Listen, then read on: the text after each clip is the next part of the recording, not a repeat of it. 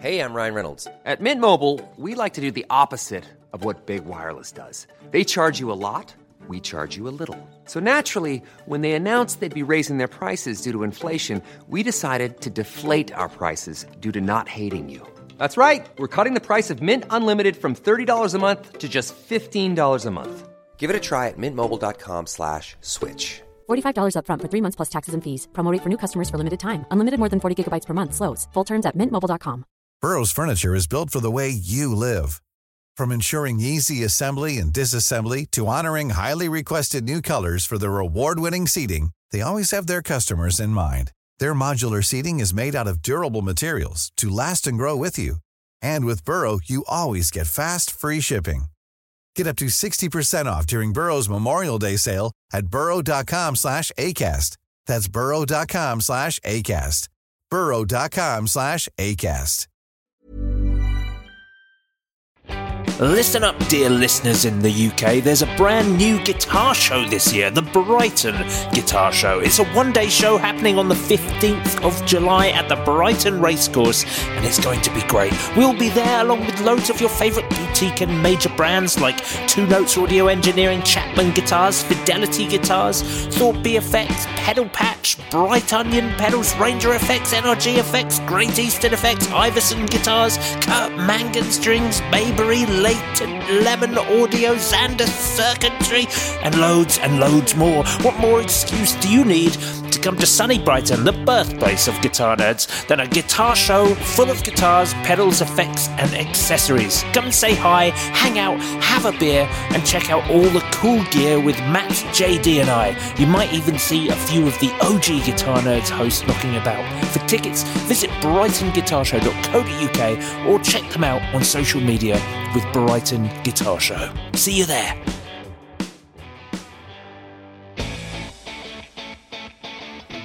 Here at Guitar Nerds, we're big fans of iZotope software and their impressive range of plugins. And you, dear listener, get ten percent off all iZotope plugins at iZotope dot com with discount code nerds ten.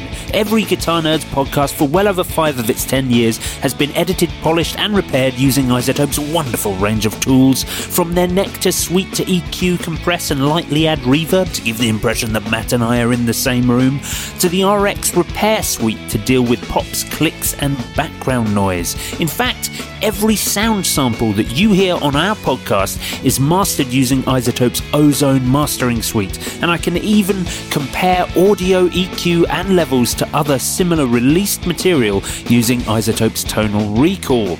It's all very good, and believe it or not, there are a bunch of free plugins that you can try. A vinyl simulator for added character, the Ozone Imager for help visualizing your stereo mix, and a vocal doubler for added richness and depth to your vocals. Pretty neat. Check it all out at iZotope dot com. So Dan, I um, I finally, I finally got round on Netflix to watching that documentary on clocks the other day. It was about time.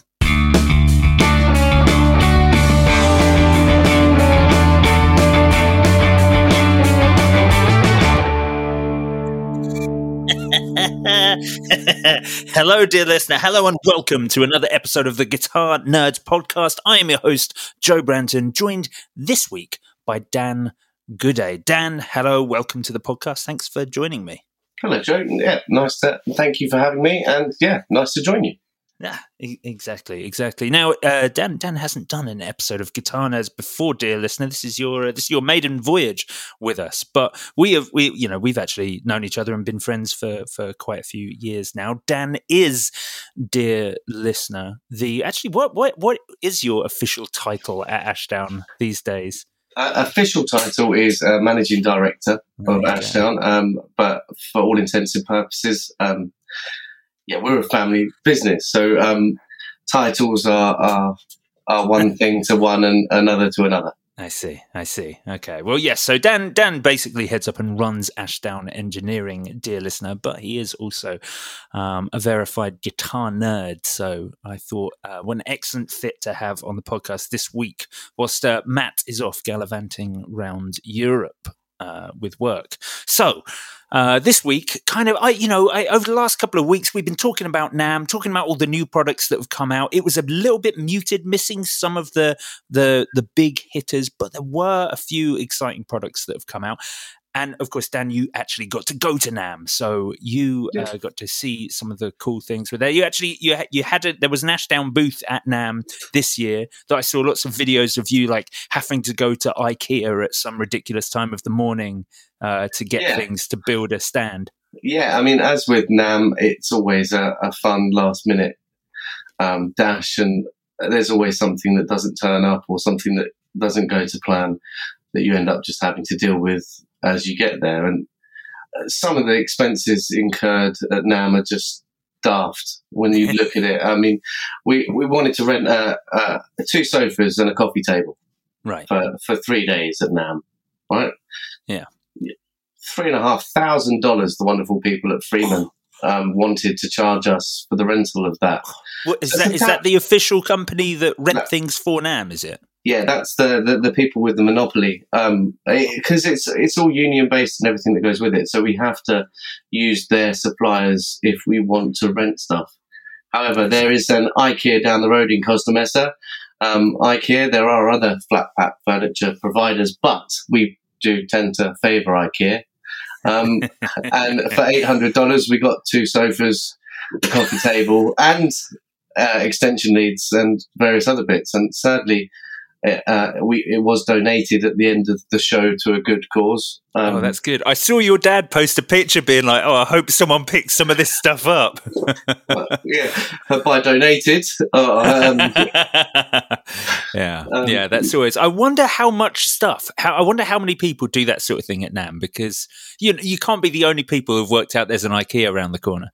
No, uh, we've done. Uh, we've built whole booths out of IKEA furniture before, from giant structures using this massive Kallax system. Um, well, we, we've yeah, we've shipped in. We've probably built around about forty to fifty of these Kallax units at NAMM and left them there.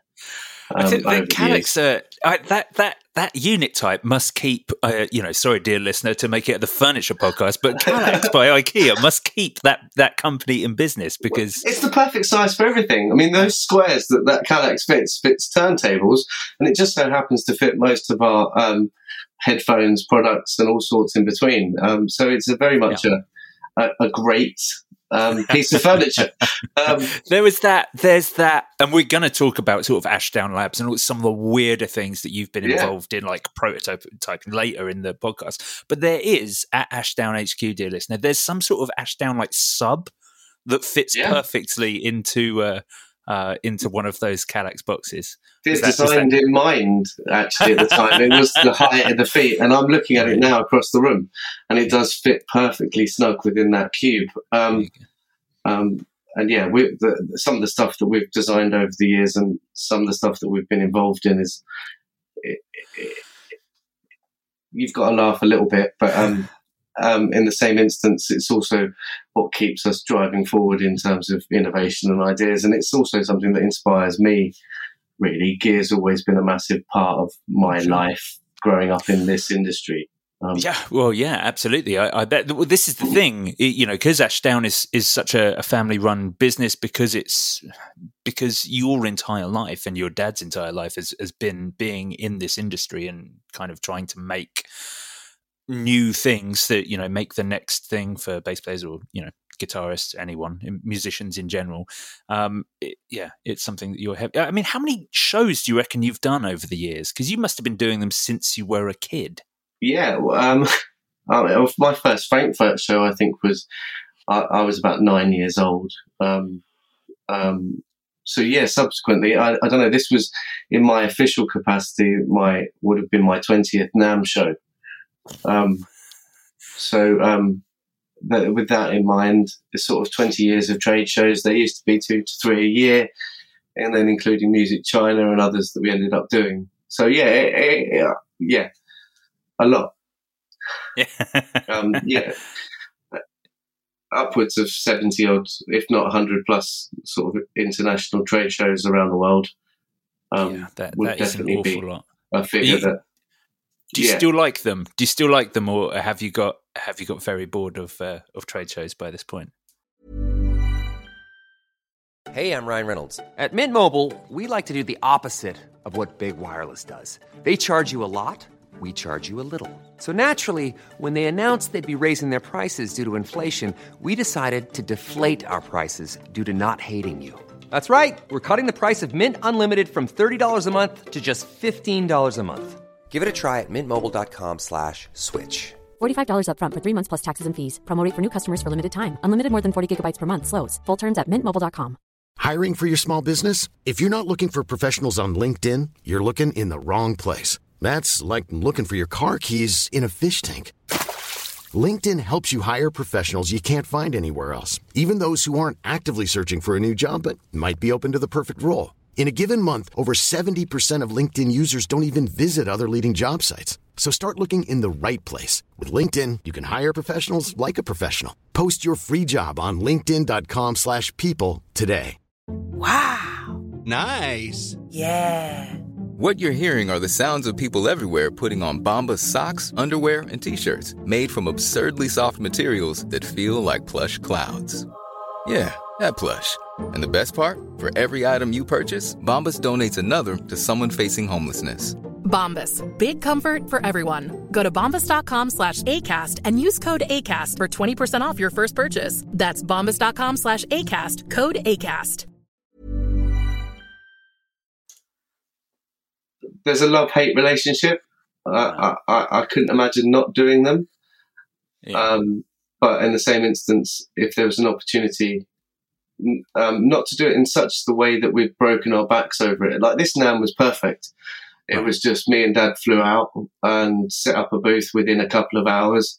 And it, it was an easy breakdown. Everything was there waiting. But some years, I mean, we've taken out sort of twenty-four four tens, twenty-four four twelves, drove in a London double-decker bus one year, I actually several that. years. Um, I remember that, that. I had to drive in before anyone bus. else in the convention centre. Yeah. We had to drain the fuel on it and then get it approved by the fire marshals. Um, have it on axle stands. Um, you, you end up getting a good relationship with the foreman on the floors at the show. So we still know the same foreman that I've known for twenty plus years. He still looks after that hall. Um, right. It was great seeing him at the show. And again, shows are just great for connecting with people that you wouldn't necessarily get the opportunity to spend any time with. So uh, one thing that we were always asked is, is it worth it? Is it, is it really worth the money? And uh, we saw thirty-two customers from around the world whilst we were there over three days, um, over sixty-odd people. And you start adding up how much that would cost to visit those individually. Yeah, um, sure. It's it's still a, a, a good, viable option. And as much as the virtual world has achieved X for, for trade shows, I still think it's important to, to press the flesh and see people and kind of gauge that that whole vibe, because it is our industry. We are a, an industry based on hype. Um, whether you believe it or not is it's, it's your choice. Um, yeah, that's my entire uh, job. Um, yeah, absolutely. Um, I, I, and yeah, no, definitely worth it. Um, it's a How great do you think show. it compared? I, How do you think that this NAMM compared to like other NAMMs in the past? Well, someone said to me on. whenever it was the, the Friday of the show, just talking, said it feels like twenty years ago. And I was sat there thinking, I can't remember. Oh, no, no, I was here twenty years ago. Yeah, um, yeah actually it does. It didn't have quite the um, it didn't have quite the expense and the over uh, exaggeration that it became about sort of five, six years ago, where everyone was just going all out with demonstrators. With well, it was it, it had become over the last few years. It it had kind of changed. It wasn't really about the these a good product being launched there. It was about getting a uh, a YouTuber with a couple of million followers to play a thirty string guitar. Like it was yeah. about gimmick releases. It really it changed to sort of where the focus was. You know, I, I think it's all for the better, to be honest, because a lot of that noise that is created by others, not just actual physical noise, because it does get deafening, but actual just the the the, the noise from, from others at the show. Um, for us as a sort of a, a mid-sized brand, it, it enabled us the time with with people we wouldn't have necessarily had otherwise. Right. Um, yeah. So uh, filtering out that noise and not making it a big showboating experience. And it, I, I get it. It's all about um, being seen. Um, but this day and age, I think it's still very important to be there, but in a cost-effective sure. manner that we're not going back thinking, oh, I've just spent our first quarter's budget on, on NAMM. Well, um, that is it. That's that was the biggest thing about, and you know, dear listener, I'm aware that Matt and I have talked about you know this this a bunch, and, and whether or not NAMM's worth it now. The amount of money that it that it costs brands to to head out there can be cripplingly expensive. So I kind of I like that the shoe's on the other foot now, that brands don't feel that they have to do it, but there is still advantage. Like, it's interesting hearing what you've got to say about it because. Yeah, I mean, it's yeah. what you choose to do with it, because you can still spend the money. You can still have the, the big flash booth. I mean, one of the most impressive structures this year was the new G S P booth at right. the show. And it was great to see the industry kind of still spending that sort of money. Um, well, I mean, Neural D S P must have a lot of money. I mean, they they only have to make a product once, and then they yeah. can sell it over. That's the benefit of plugins, you know. Oh, just, that, uh... that, a digital world. That um, uh, if we didn't have to have a physical product, if we didn't have to manufacture stuff, that that'd be wonderful. But um, we do, and we're, without doing that, uh, it's it's difficult. But what did the trends... Neural D S P have there then, other than the? Other than uh, the pedal, just the pedal board. Yeah, I think so. Just the, I didn't really spend much time, to be honest, right. but they had a, a big screen, a little demo area. Oh, um, cool. uh, John and Rabir were there uh, oh, playing, cool. uh, which was great. I think they were the, one of the only companies to have proper demonstrators on the booth. It was all very headphone orientated, um, oh. as you can imagine. Yeah, sure. Um, but then again... It, Yeah, it was it was an odd show. A lot of weird little guitar makers popping up. Um, a friend of mine uh, that does some great instruments, um, and uh, for the life of me, I've forgotten his name. well, um, that's the benefit of Avi. Sorry, um, Avi, right. um, and he makes guitars um, in California, that's and we nice. actually met him at um, Mannheim. Uh, oh, at, uh, Guitar Summit. Was it Guitar um, Summit? Was it Shabbat? It was Shabbat. Yeah, there you go. How about yeah, that? Avi Shabbat. Yeah, um, and he had a great show and sold out most of the instruments that were on the booth. And then catching up with the lovely Ken Haas from Reverend Guitars, and some of the instruments that he's coming out with are phenomenal. We had a little Ashdown um, on on his booth, so it was nice chatting with him. Um, and it's nice seeing sort of. I don't know, you still got the feedback from people, it being their first NAMM and right. how excited they were still to be there. And I was just thinking, well, um, I'm sorry. I, I just kept apologising for them being their first NAMM was this year, because the size of the corridors, the hall, it was half the show it, it, it has been. Oh, um, had they shrunk it down? Had yeah, they like, there's blocked no off basement, areas? Oh. Blocked off basement, uh, blocked off half of Hall C, moved the drums in with Hall C. Hall D became kind of, there, there was a big um, uh, Chinese factory um, presence at the show with um, sort of a, a Chinese manufacturing marquee that gets set up for them, so they have an opportunity to showcase their goods, um, which are normally reserved for the basement at NAMM. Um, yeah, of course, yeah. And that's always been my favourite place at NAMM. Um, and it's you always just been... see, you see such weird stuff. That's amazing. Uh, from I remember seeing the little Connect MIDI boxes that were being done at the time, and it was all touch-sensitive um, MIDI controllers and various other bits, and it was it, it, it's all started to come to the forefront and into fruition, but that was sort of six, seven years ago.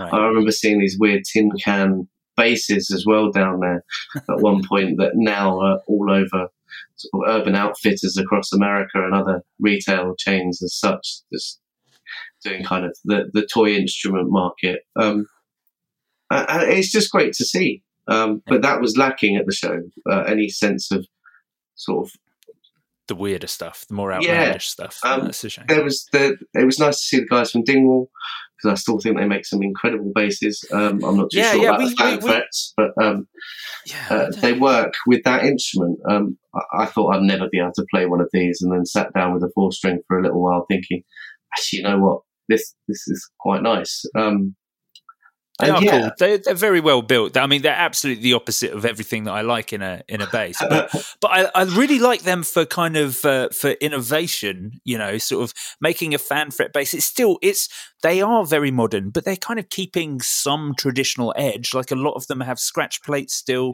Those big yeah. angled humbuckers. They're kind of cool. Like they're, yeah. they're quirky cool. They are, and uh, Sheldon's doing a great job with that. And um. they're shipping, and he's making a lot of basses, and they are yeah. still handmade. Um,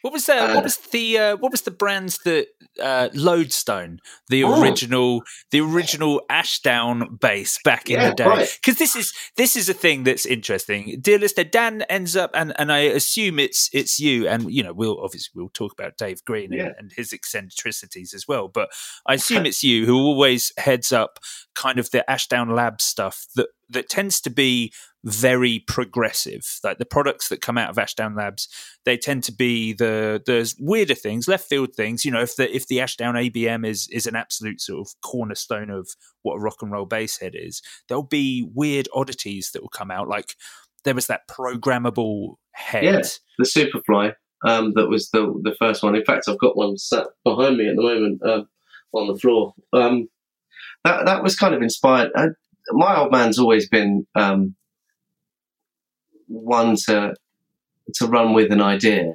Um, right. Some might say get carried away.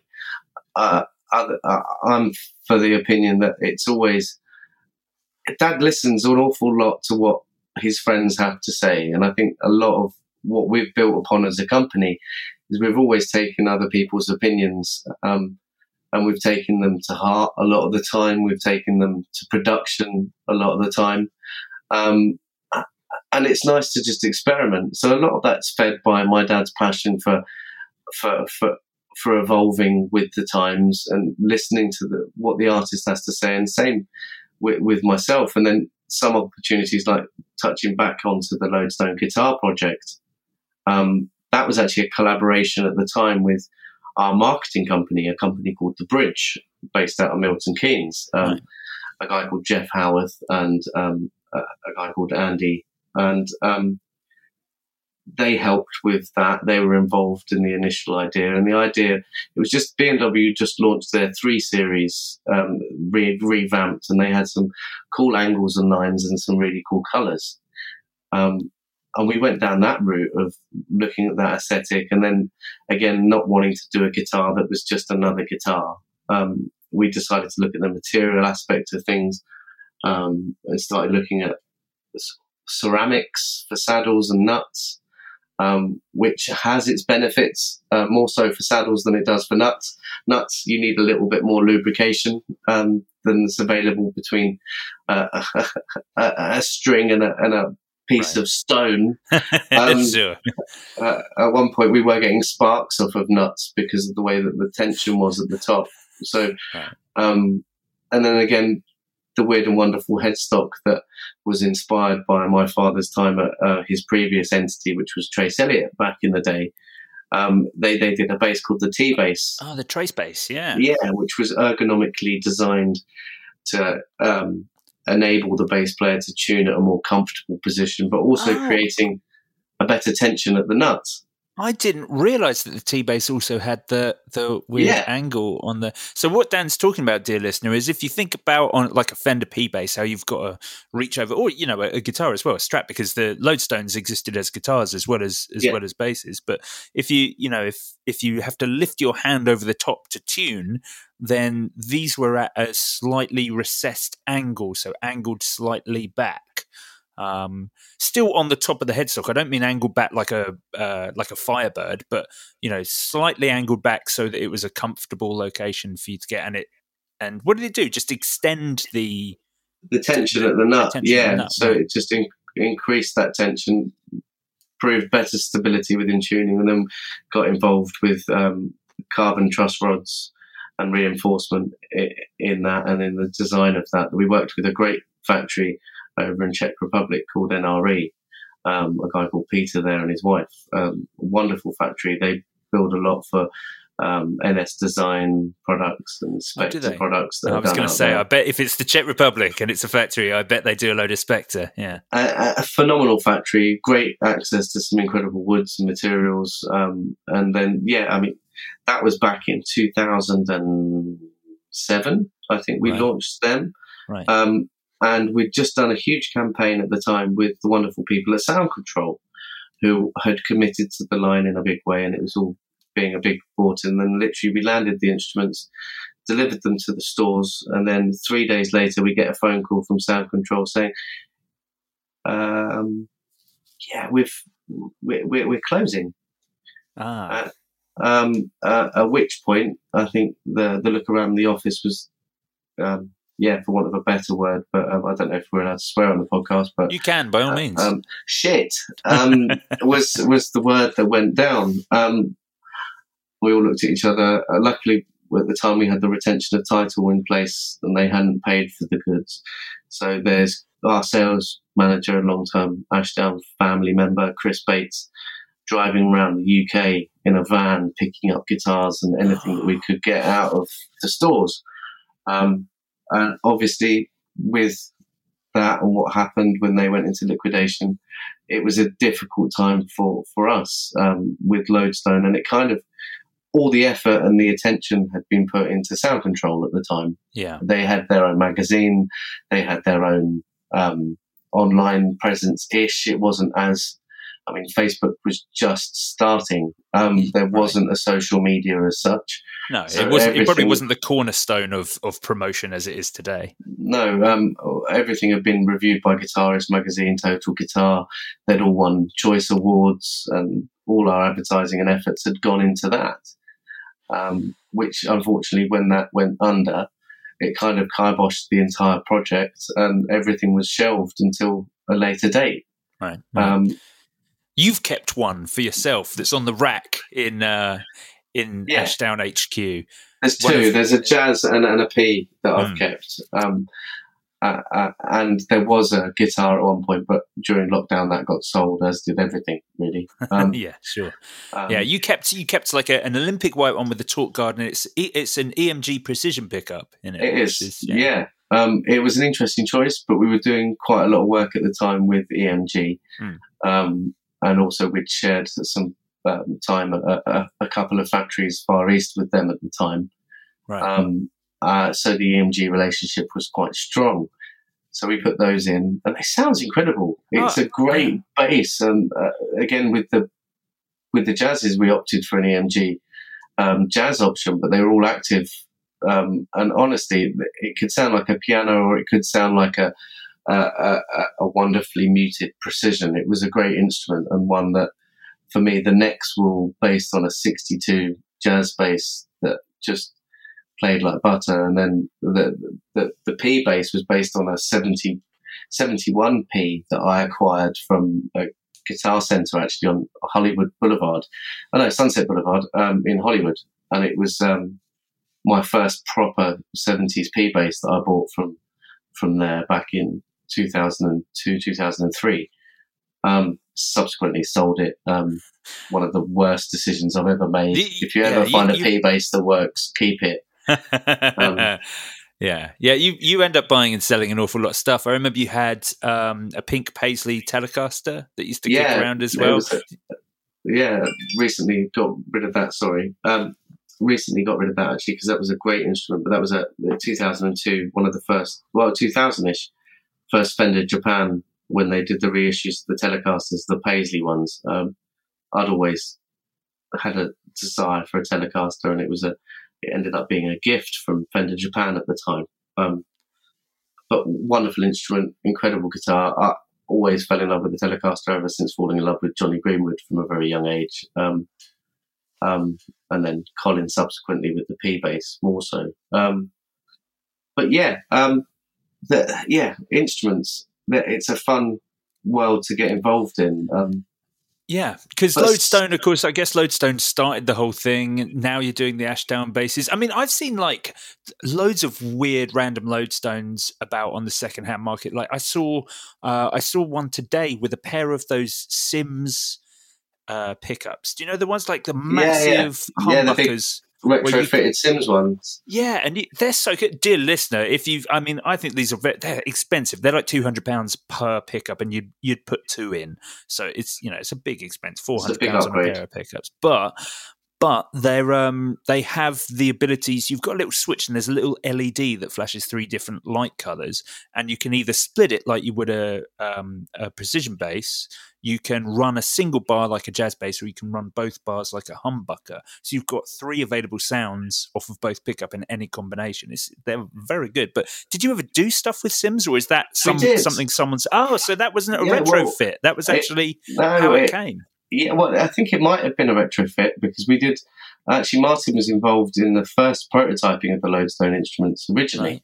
Uh, so Martin built all of our original Lodestones that we launched at NAMM back in, I'm going to say two thousand six. It was around then, two thousand five, two thousand six. Um, it might have been later, but I'm pretty sure it was about that time. Right. Um, yeah, dates, I can't quite put a finger on it. Um, I have to look at some old photos. But um, yeah, Martin was involved in the original sort of setup and, and the tooling of those instruments before we moved manufacturing over to the Czech Republic. Um, we also, at the time I worked with a guitar tech friend of mine, um, a guy called Guy Cowan, um, who was working with the band Razorlight at the time, right, um, as well as um, he teched for Grant Nichols of Feeder and a few others, and just genuinely a lovely bloke that I got along really well with. So I actually ended up t- taking him out to the factory in, in near Prague um, and going, spending a week in production with them, going through everything. Uh, making sure the setups were right, making sure that everything would would function in the way it should, and the instruments could intonate prior to leaving. And it, it, it was a, a real insight into of how it needs to be done for guitar manufacturing. And subsequently, with the stuff that we've been working with Dan Lakin of Lakland Basses, since Dan sold Lakland to um, the current owners of Lakland Basses, Dan um, wanted to get back involved in the industry. And um, we we welcomed him with open arms. And, so he's doing uh, his own custom shop now, is right? He does a D Lakin custom builds, or you, I, I think, sort of. yeah. Um, um, check out D Lakin Basses uh, for more information on that, because I'm still not one hundred percent sure of of his position with those. Um, but drop Dan an email. Um, tell him Dan from Ashdown said hello. um, yeah, I mean, it was a great, it was a great fit, wasn't it? Because Lakland Basses are very cool. They're yeah. used by, you know, a, a bunch of super cool players. Geezer Butler, my favourite, and, uh, Juan Aldorete, yeah. you know, they're, they're, they're yeah. Lakland players. And so it was great, especially with Dan leaving that brand. It was a cool thing to do, to get them on board. But a totally different thing from Lodestone. Um, yeah, completely. I mean, the thing with Lodestone, it was an opportunity at the right time. Um, people were a bit more um, forthcoming to, to, to, to more modern shapes back then. Right. Um, nowadays, oh, is that what you think? You think it's more, it was a trend trend based. Now everyone's into the trad It feels stuff. That way. Um, everything went traditional in terms of backline, if, if there is a backline, uh, which is a subject that we'll get onto a little bit later. But yeah. um, it's it's that trend and changes. If something, I don't know, familiar shapes, it was always a difficult thing with the Lodestone guitars. I mean, I spent a lot of time working with um, Simon and James from Biffy on a Lodestone guitar at the time. Yeah. Um, on the release of Puzzles. So yeah, that must have been about two thousand seven. My goodness, it was around Puzzles that you were doing this. Yeah. Oh, that's, that's... Um, um, so yeah, um, that was the first sort of time when we started working with guitarists, and we'd built Simon one that was kind of, uh, Simon's always been a strap man, as you know, um, but then trying to get him to use the, the, the, the, the super strap vibe with the humbucker at the bottom to give him that saturation, because a lot of the album had been recorded with the Les Paul. Right. Um, so it was trying to, I'm just bringing back loads of memories now, but I remember a time we were up in Fat Sam's up, um, up the road, and um, they were doing a show, we were doing a sound check with the Lodestone guitar, and it just felt right. But there was this fizz to it that with Simon's tone, with the Metal Zone, uh, the Marshall at the time, and everything else that went with that, the P V combo, and a few other bits that were in that rig, it just didn't fit right. That right. You couldn't beat the Strat for Simon's live sound with the way it was set up. But it's such a complicated setup, Simon Neil's setup. Getting that sort of sound out of a single coil loaded Stratocaster just requires such a specific pedal board and specific amp setup that you can, you'd almost, you could get that tone with a humbucking guitar. You'd, ha- if anything, have an easier backline setup. But if you're going to try and use his weird hodgepodge of transistor and valve amplifiers, and a Metal Zone, you know, it's uh... yeah, it's a difficult thing to try and achieve. And Simon was never going to be able to play a Les Paul live. It wasn't right. the, the Strat's always been comfortable, right? Um, and he's quite an energetic performer, um, yeah. to say the least. That one of the the best enigmatic frontmen that I think um, Scotland's ever produced, um, let alone the U K in many instances. So it's yeah. um. Uh, getting that feedback there early on, and then James kind of would never be seen with one of the basses at the time because it was a little bit left field in terms of the angular design right, and right. everything else that went with it. Um, was he working with Fender by that point? Because he yeah. had his Squire Signature Jazz came out probably shortly after Puzzles, I reckon. It was um, um, Neil from Fender, and it was actually Hodder, who used to be our yeah. artist relations right, yeah, guy wow. for a little while back in the day, um, did the bass and the guitar with James and Simon from Biffy Clyro. Yeah. Um, and it was around that time, actually, not that long after, I think probably two thousand eight, two thousand nine, that came out. Um, and, yeah, um, it was an opportunity, but it was also kind of us to get that feedback early on on what was going to work and what wasn't going to work for us as a brand delving into instruments. Um, It was interesting. And then the Dan Lakin thing came about, um, and then working with James on the Saint bass for for the last run that we're working on at the moment, which are a more affordable range of instruments, working with a, an alternative factory based in China. Um, but people are very sort of pessimistic and scared about working with factories um, from the Far East. Sure. I mean, um, I think that's, you know, that's certainly changing. I think China have proved themselves to be a fantastic, yeah, I, I think that the thing that the, the whole industry has benefited from this, but Fender introducing cla- the Classic Vibe series, which was part yeah. of actually the Simon, Simon Neil and the James Johnston basses were kind of part of, them making, managing to make such high quality instruments out of China. You know, like Matt Matt and me have said on the podcast for years, I think loads of us have said on the podcast for years, if back when it was the Mexican standard whatever, you know, Strat, P bass, yeah. anything, if you had a choice of that or a Squire Classic Vibe, get the Classic Vibe because the bang for buck was incredible. Yeah. Um, but I think that's sort of moved the goalpost, changed how people think about China. So it's it's yeah. obvious, you know, I, I've mentioned, dear listener, on the podcast before about these, you know, the prototyping these new Ashdown bases out of China. I, yeah. I mean, I've I think, been blown away at the quality and yeah. the, the the the standard at which they're able to kind of maintain production. Um, I'm, I'm intrigued about, but this particular factory do have a.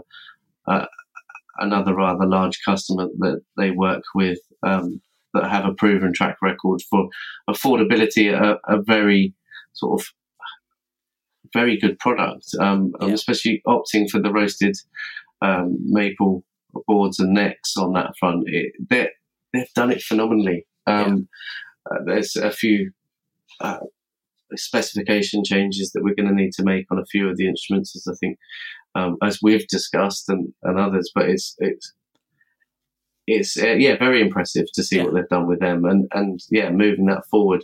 I think the market's still very susceptible to an affordable um, product that that's sort of it's been road tested. And as I was getting to, it's um we sent James out with with one of the Chinese bases for the arena tour that Biffy Clyro did towards the end of last year. Yeah. Um, I didn't tell James where it was made. I didn't tell James how much it would cost. He fell in love with the bass at first sight and agreed to take it out on the tour. They used it for two numbers a night. Didn't you um, like give it to him on the day that he played it for the first time? So this obviously, yeah. dear listener, I imagine his tech had a look over it and, you know, gave, gave it a few finishing touches yeah. and stuff. But that was kind of, that was one of the prototypes. So that was straight off of a, a, a boat from China to it Ashdown was. H Q. And then you took it down to Biffy Clyro and he played it at an arena, at a ba- yeah. you know, a base that's, you know, yeah, entry level price point. Yeah, they're going to probably retail around about the three nine nine mark. Um, um, everyone, um, but, but um, uh, th- this is not an Ashdown advert. Um, we, uh, we uh, it, it's it, it's encouraging to see what they can do and the consistency in which they make a good product. Yeah. Uh, we've worked in China now for about twenty years uh, in manufacturing, and it's come a long way. Uh, we've yeah. worked with uh, a family business based out of there, similar to our own, that have grown with us accordingly. And it's actually really quite humbling to see the processes and everything that they go through. It's not dissimilar to what we've done and what we're doing today. Um, it's just a different level and a different scale. Yeah. China is such a vast area, um, and the world that they cater to is such a, a vast expanse. I mean, I'd love to be able to make everything back in the U K again. Um, I well, really you make would. more stuff now in the U K than you probably have for a little while. Yeah, um, we make about twenty percent of what we sell I- in the U K, yeah. generally speaking. Which is all the valve stuff. All the valve stuff and some of the, the newer A B M stuff with the, the limited edition and the yeah. seven fifty that we're doing here. And then a lot of the pedals that we've done here in the past as well. All of the... Uh, um, the, the The eighteen volt Pro Effects series were built here in the U K. Yeah. Um, we've done some work with others as well, making stuff for others in the U K, which also kind of helps um, on that front. And it's nice to kind of get involved in little projects that we're not seen to be involved in. Um, I think that little white label approach to to manufacturing and, and design is something that we'll always look to do with stuff we've got our names on and stuff we haven't, from stuff from Euphonics Audio that we did back in the day, that we designed a preamp for them with our electronics engineer at the time, um, a guy called Clive Button, uh, who, again, is an industry uh, legend. Um, Clive worked back in the day for the wonderful fine folk at Trace Elliott, and prior to that he's done work with, with everyone from um, Simmons drums to, to all sorts. Clive's always been a, a wonderful electronic engineer, and then right. um, it's um, yeah. Sorry, tangents. Um, uh, well, yeah, I mean, wait, wait, wait. yeah. Well, well, I tell you what, I, I was gonna, I was gonna ask you, because that, that's the thing. I don't think, I, I guess we've, you know, we've worked together for a few years now, and I'm not sure there's ever been more than a two week period where there hasn't been something new in research and development. That's yeah. always the thing, and it doesn't have to be like a big release for you. You, you know, it's, no. sometimes it's like you're going to do this little run of something, or maybe you'll try this, maybe this will get released on the side. And so, I, I guess I was. What, what's been what has been your favourite, like, weird little thing that you've made over the years? Like something that's not the bread and butter of. I'm putting you on the spot there.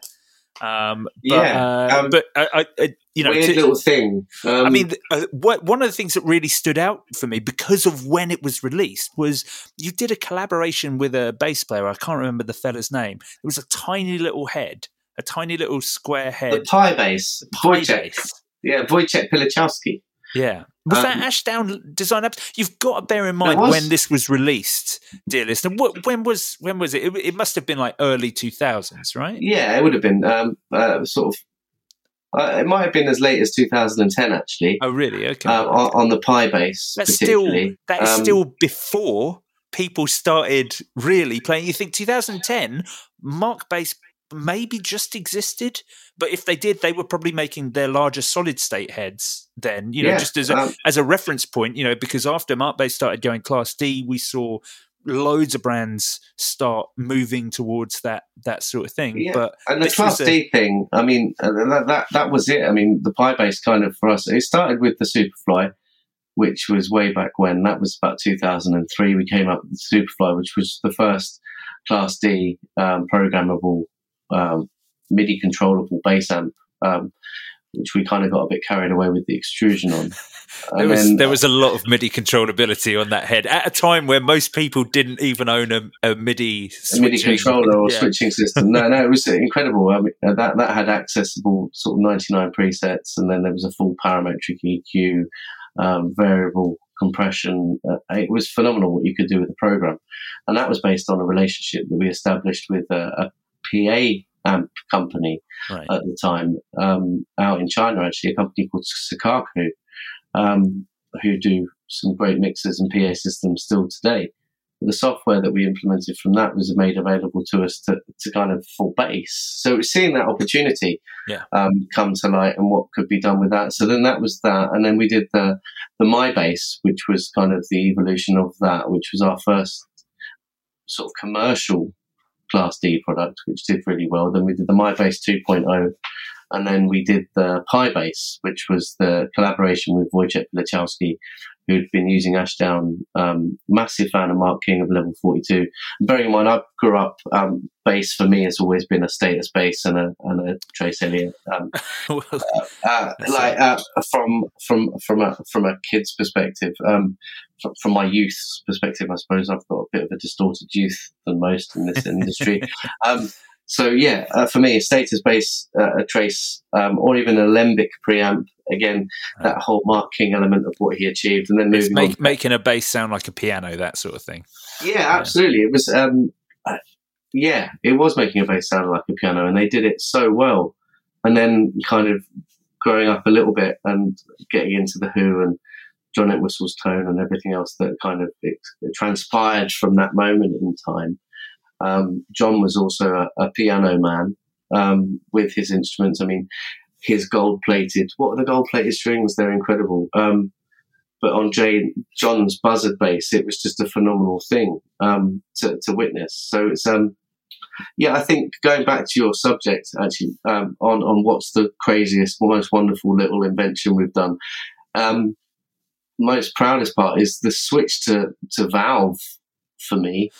Um, right, because I guess because it's yeah, it's it's actually relatively recent. Is the C T M yeah. the first all valve range? Because before well, no, no, it was the, the we had the B T A, but the B T A um, was a it was the state. A B M preamp yeah, um, with right. the with the with the valve power section, and that was kind of the first dip of our toe into the valve market with the little bastard um, at the time, which was the original one. Um, But yeah, coming up with that, that was a big departure for us. We'd never done yeah. valve amps. Um, well, it was the, corner, the cornerstone been, of Ashdown was that it was that it was hybrid solid stuff, state. solid yep, state absolutely. hybrid, because that's what Trace blendable was. Valve preamp. Yeah. Um, exactly, that's kind of Ashdown sort of left off where where um, well it started where Trace left off. Um, yeah. uh, very much so within product development and everything else at the time, but yeah, R and D, that whole process. So for me, yeah, um, valve amplifiers, that big.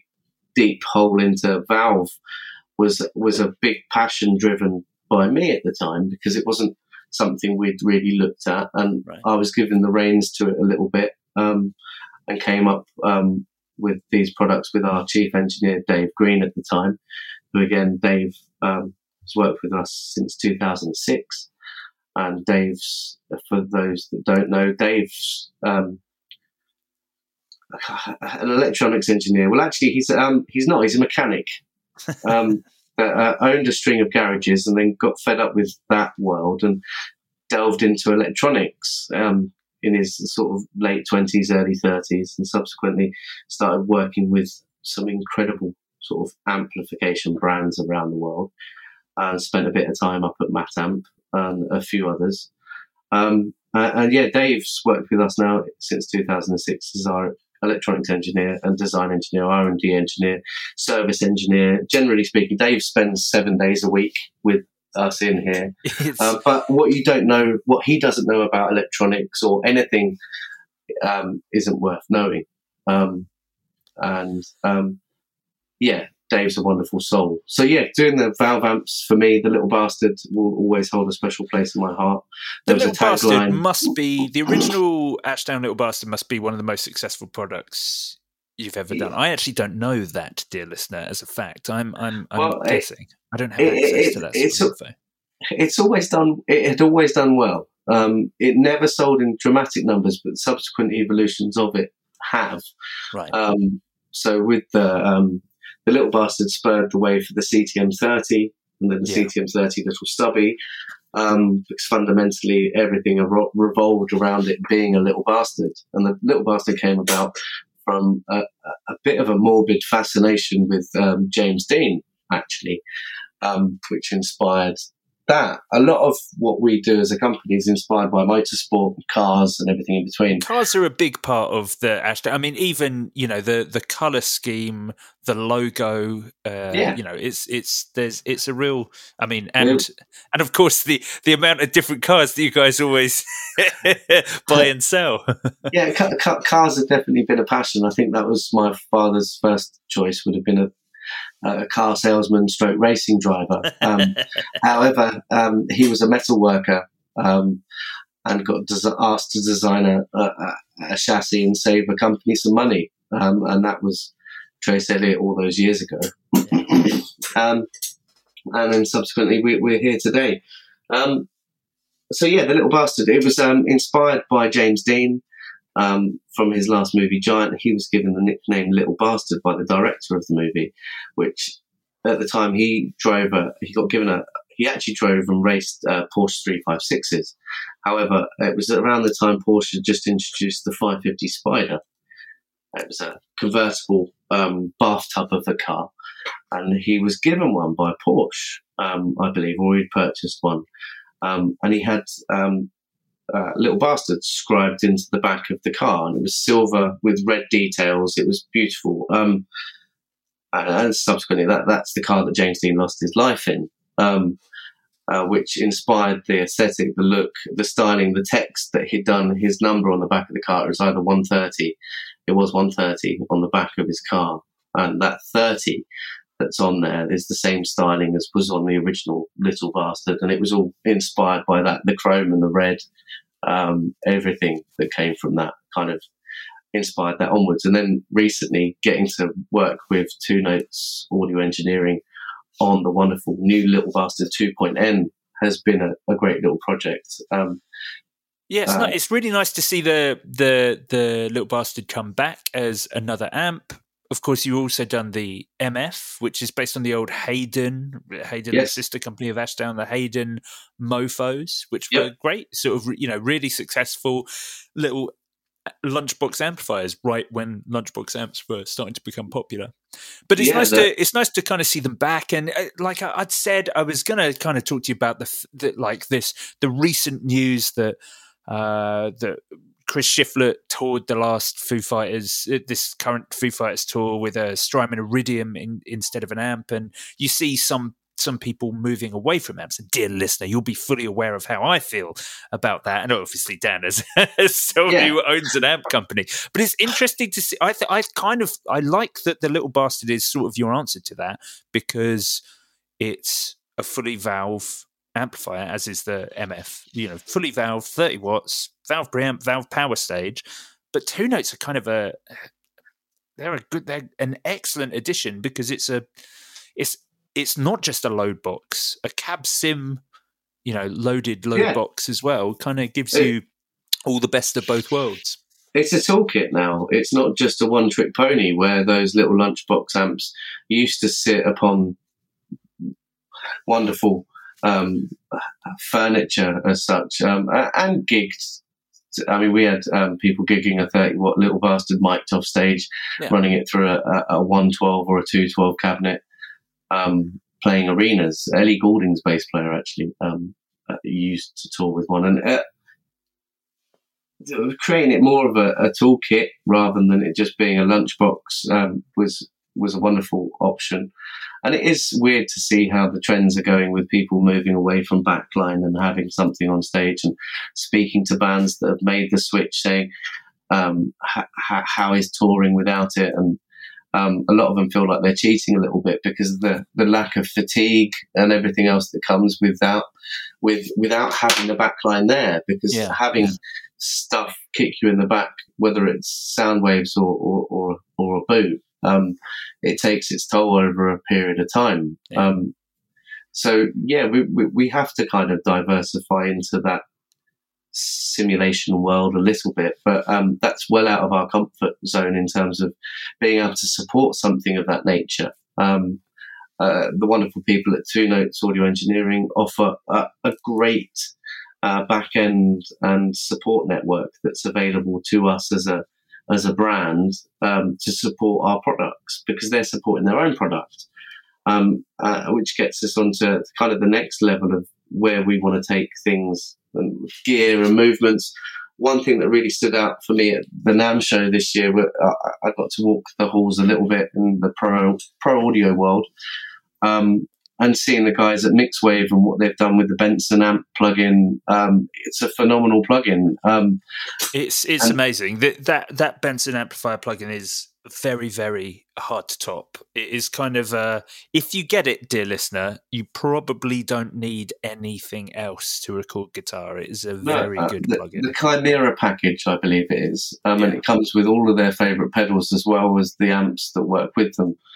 And uh, yeah, just phenomenal. It's reactive. It was expressive. I felt like it was a an amplifier. Um, it helped the monitors that they had on on for the display. Um, some beautiful um what were they they um anyway beautiful monitors, um and it sounded great. The headphones, it even sounded great through the Beyerdynamics dynamics that we were using on the display at the time, right. um I can't remember the instrument I was playing it through. It was probably an E S P or something similar, but it worked. It sounded great, um and um it gave us a, an opportunity as well to talk to them about the sort of future collaborations and what could be achievable for for Ashdown in, in the virtual world. Yeah, yeah um, it, it, I, it, it would be great to have. And it, I mean, you know, I've probably said it before, dear listener, but I'd love to have a, a, a proper Ashdown fully fully fledged plugin. You know, the, the yeah. only things you ever see for bass players are different versions of S V Ts. It's like the only plugin out there. It really is, and if we're going to be doing something similar to that, we, it needs to be right, because yeah. bass players, we, we often get the short straw when it comes to virtual gear, digital gear. Um, we're always seen as the last thought to an extent, and even with pedals and various other bits, the market's become more fun recently, um, but still bass has always been an afterthought just because of the size of the market. Uh, I mean, there's ten guitarists to every bass player, if not more. Um, sure. Uh, But we always get left behind, and uh, just seeing what's available for guitarists, I'm really excited as to what the future holds for for us bass players. Um, yeah, yeah.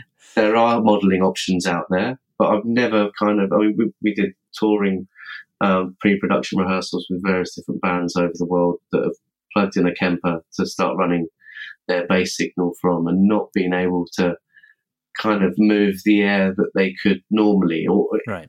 give the real sense of it moving air in the way it should. And yeah. um, for me as a, an amplification manufacturer, um, you'll never beat sort of a a, a big big transistor-based amplifier pushing air through an eight by ten, um, ferrite speakers. Um, I'm really kind of pushing the amplifier. It, it, there's nothing like it uh, for bass. There's, there's nothing like for plugging in a guitar amp and turning it up and making some noise for a four twelve.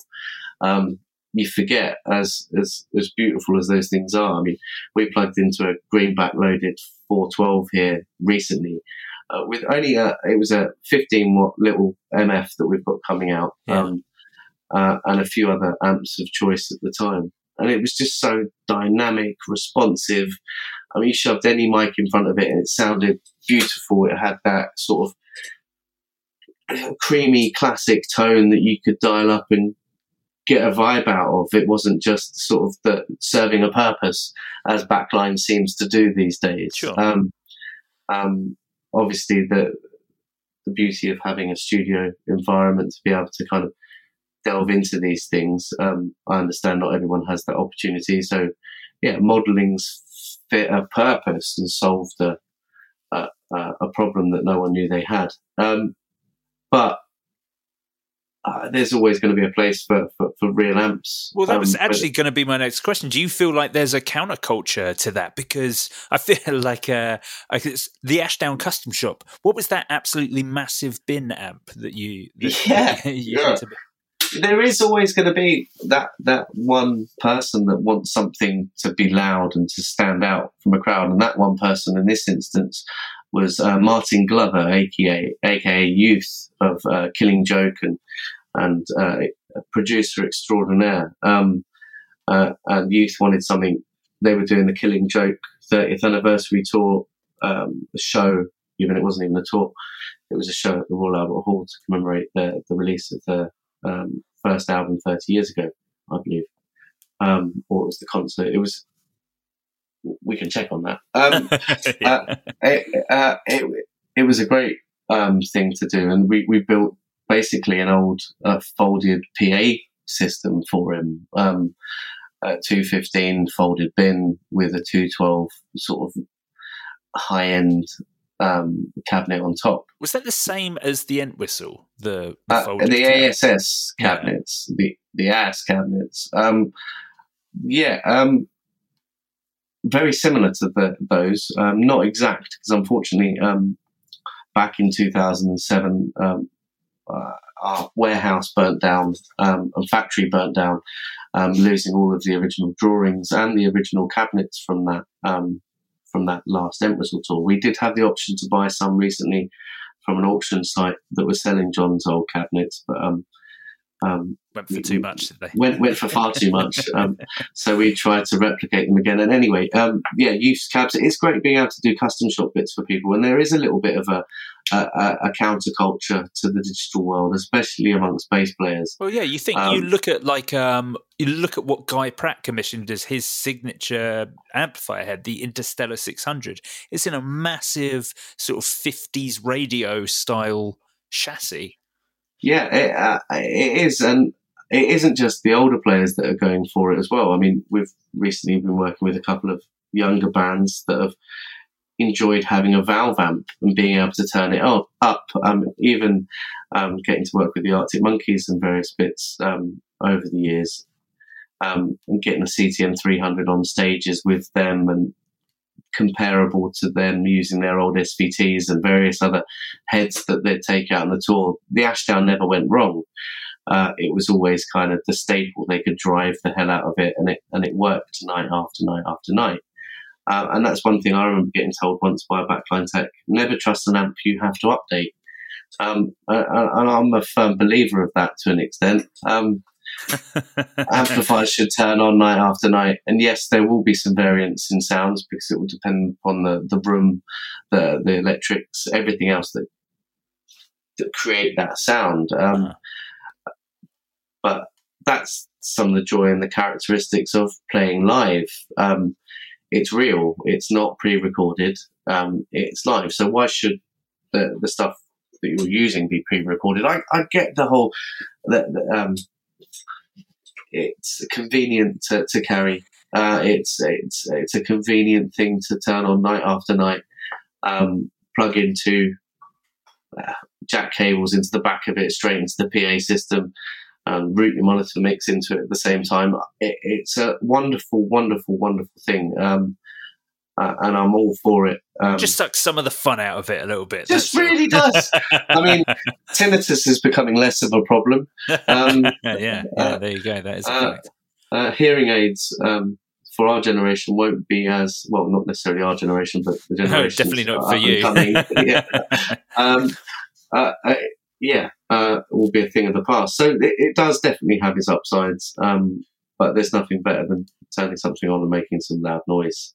Yeah. Um, yeah. As a musician, uh, uh, it's always wonderful to, to kind of see your drummer's reaction, to see the guitarist's reaction um, when you make a, a big, loud, lovely noise. Um, yeah, absolutely. Absolutely, I couldn't agree more. And anyway, on I, I tell you what, on that note, that does in fact bring us to the end of this week's episode of Guitar Nerds, dear listener. Um, if you are a Patreon supporter, head over to patreon.com forward slash Guitar Nerds. Or even if you're not, sign up. You can for as little as a dollar a month. Each week we do an extra episode. This week, J D and I will be talking about a bunch of stuff, some new gear that we've been buying and being talked into, but head over there. Um, if you want to get in contact with Guitar Nerds for any reason, any other social medias, obviously, or you can email us at info at guitar nerds dot net. Uh, Dan, thank you so much for, for joining us this week. It's been lovely to have you on and have you, you know, hear all this stuff about the the rather weird and full-on uh, life that you've had in uh, the application world. Well, thank you, Joe. Um, it's been a pleasure being on um, this podcast with you yeah. and, and catching up and talking a little bit about gear. Yeah. There you go. Well, thanks very much. Okay, dear listeners, uh, I'll see you over on the Patreon, and we'll be back next week for more of this guitar nerdery. Farewell.